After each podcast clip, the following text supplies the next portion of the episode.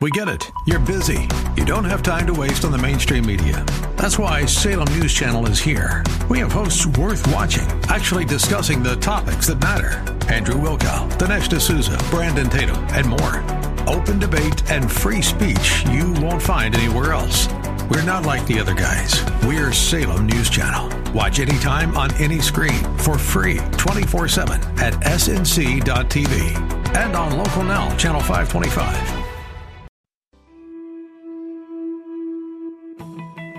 I identify myself as a Bible believing, unashamed follower of Jesus Christ.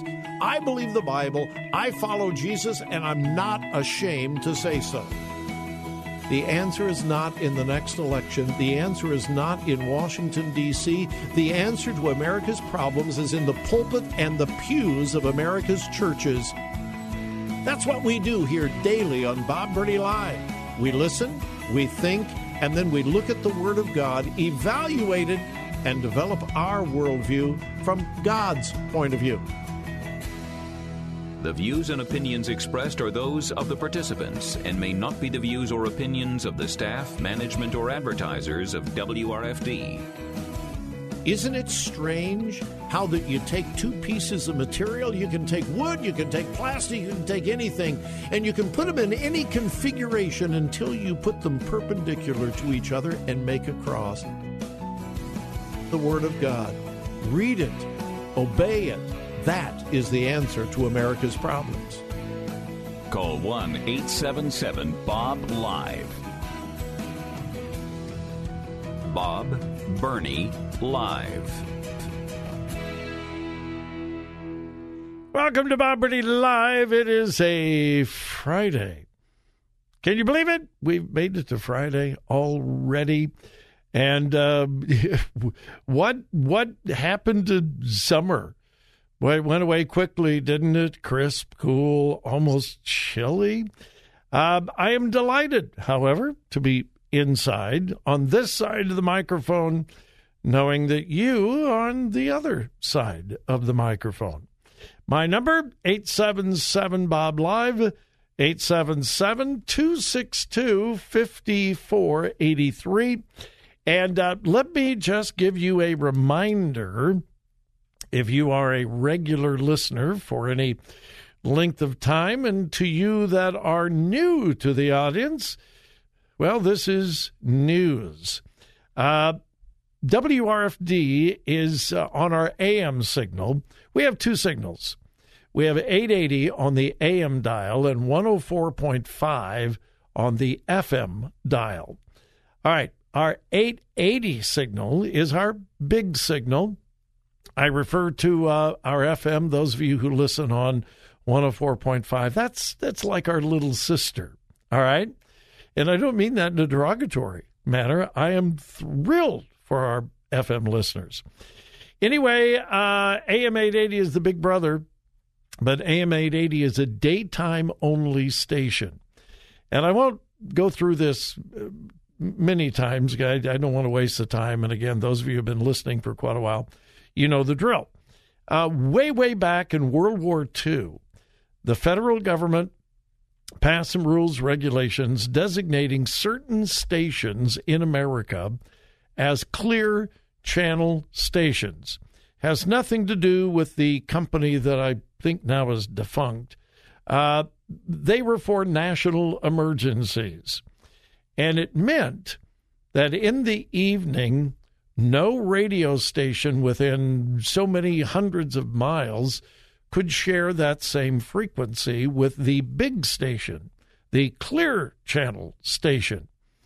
Uh, now, that rule, that regulation has no value today whatsoever. None. Nothing. So it is meaningless, it is useless, but it is still in effect. Well, we share frequency with WCBS in New York City. They are a clear channel station and have been since the World War II days, which means at sunset, we have to go off the air so that they can, well, they can be in control of the airwaves. again, it's a it's a an antiquated, outdated, useless rule. Uh, but the big stations have a lot of money behind them, and every time there has been an, an effort to overrule it, mm, doesn't work. So it means that WRFD is designated as a daytimer. Uh, we uh, sign on at sunrise, we sign off at sunset. So sign on and sign off changes every month. In the middle of the summer, you know, we're on till 9 p.m. in the evening or whatever. But in November and December, and that's coming up very quickly, WRFD AM 880 has to sign off at 5 p.m. Yep, I lose the full last hour of my program every November, every December, and it's been that way for years. Now, those of you who listen on uh, 104.5 FM, you don't have to worry. It's 24 hours. But those of you who listen on AM 880, uh, you're going to lose us uh, at 5 o'clock in November and December. So it's coming up quick. However, you can switch over to 104.5 FM if you live close in Columbus. Uh, if you don't and you can't get our FM signal, then stream it. Download the app, the uh, WRFD app. It's really easy to find whether you're using an Apple device or an Android device. Just download our app and you can stream with one touch, one button. Uh, on your computer, just go to thewordcolumbus.com and look for the little listen live tab and you click on that and you can stream and you don't miss a thing. So, anyway, I just wanted to warn you. I try to do it every year. So uh, uh, in November, you uh, you listen on AM 880 and it's 5:15, and you click on. You're probably going to get a traffic report from the Holland Tunnel. Yeah, it's gonna. You're gonna get news out of New York. You'll get WCBS. So anyway, I try to warn everybody every year because it's it's coming up faster than any of us uh, realize. Las Vegas tragic thing. A uh, man went on a stabbing uh, spree. Uh, and when all was said and done, eight people were stabbed. Two people have died so far. Uh, some of those others are in critical condition. It, it is possible that the death toll could rise. Uh, as of a couple of hours ago, the uh, suspect has not been apprehended. He was described as an Hispanic man in his 30s, quote, who does not appear to be a local resident. Not sure what that means. Not sure what that means. But uh, anyway, um, witnesses said the suspect used a large kitchen knife. Uh, I'll continue to say it. And by the way, this attack is going to get very little attention because it wasn't a gun. It wasn't a gun. It was a knife. So uh, the story will get very, very little attention, but it reminds all of us that it's a heart issue. It's not the weapon. Knives do not stab people by themselves. Somebody has to be holding it. Guns do not shoot people by themselves, they have to be held by someone. The emphasis should be on the individual. Why? What motivated them? What is the reason behind it? Is it a mental illness issue? And it very well could be. Or, you know, whatever. But the news media and politicians who are craving power and influence will always hone in on the weapon, not the person holding the weapon. Uh, big news yesterday, uh, fulfilling a campaign promise, which, I, and I don't mean to say this the way it will probably come across. Uh, President Biden has kept very few of his campaign promises unlike Donald Trump. That's one of the reasons why so many people hated Trump. He kept his promises. He did what he said he would do, and people hated him for it. And maybe that's why so many people like President Biden. He hasn't kept hardly any of his promises.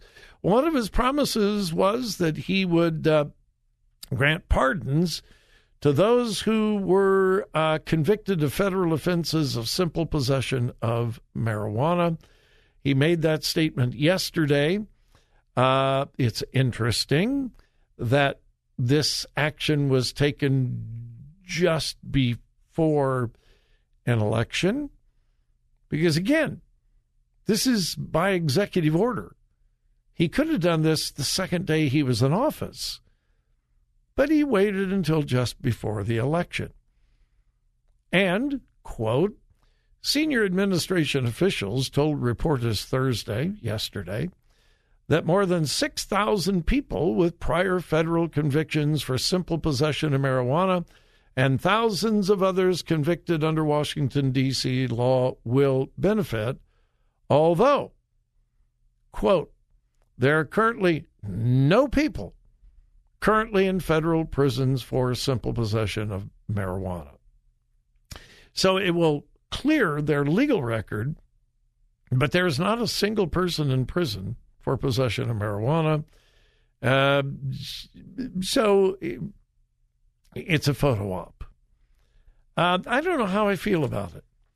Uh, I am absolutely opposed to marijuana. I am absolutely opposed to the legalization of marijuana. I've made myself very clear on that. Uh, but putting people in prison because they simply possess it, I don't know that that's the answer. I think we should go after the dealers. I really do. I think we should go after the dealers, not the possessors. But what do I know? Quick break. We'll return.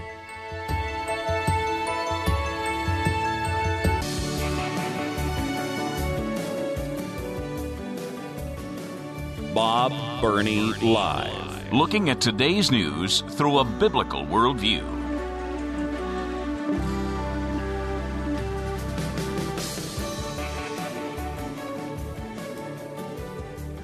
I wanted to ask the question what were they thinking?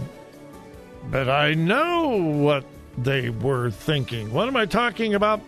Washington, D.C. City Council. Oh, guess what? They're, uh, they're all Democrats.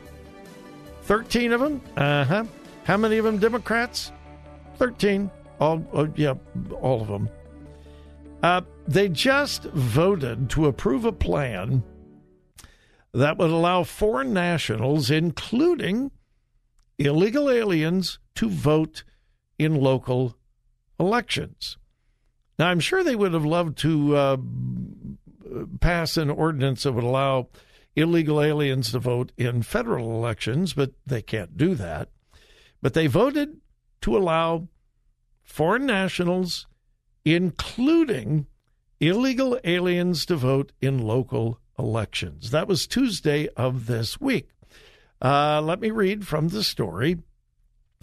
On Tuesday, the D.C. City Council voted 12 to 1 to advance a bill that will allow foreign nationals, regardless of if they have visas or are illegal in the United States, to vote in local elections such as school board races and mayoral elections. D.C. Council member Charles Allen said, and I quote, Our immigrant neighbors of all statuses participate, contribute, and care about our community and in our city. They, like all D.C. residents, deserve a right to have a say in their government.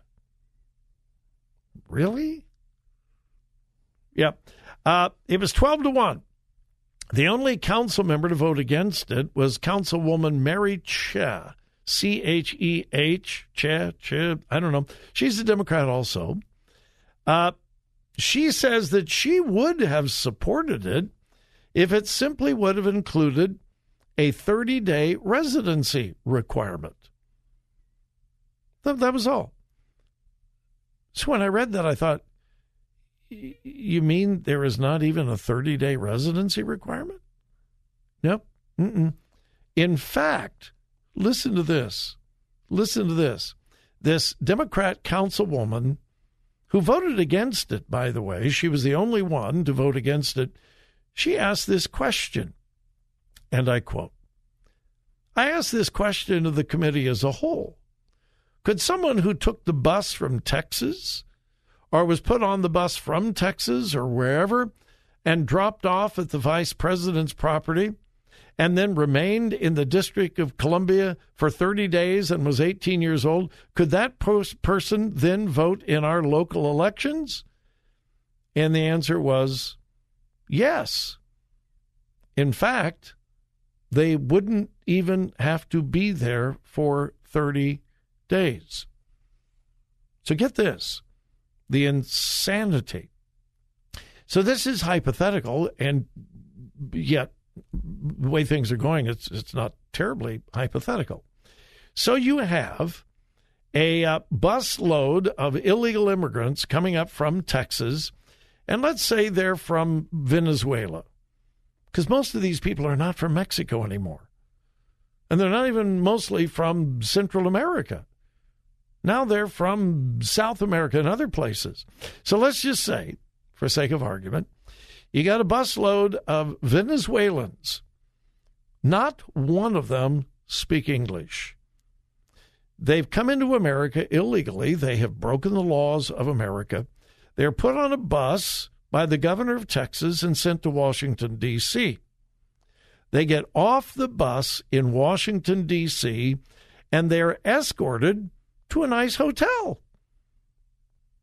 The very next day is election day. They haven't even been in the Washington, D.C. area 24 hours. Under this new law in Washington, D.C., could they go to a polling station and vote? They don't speak English. They know nothing about local politics.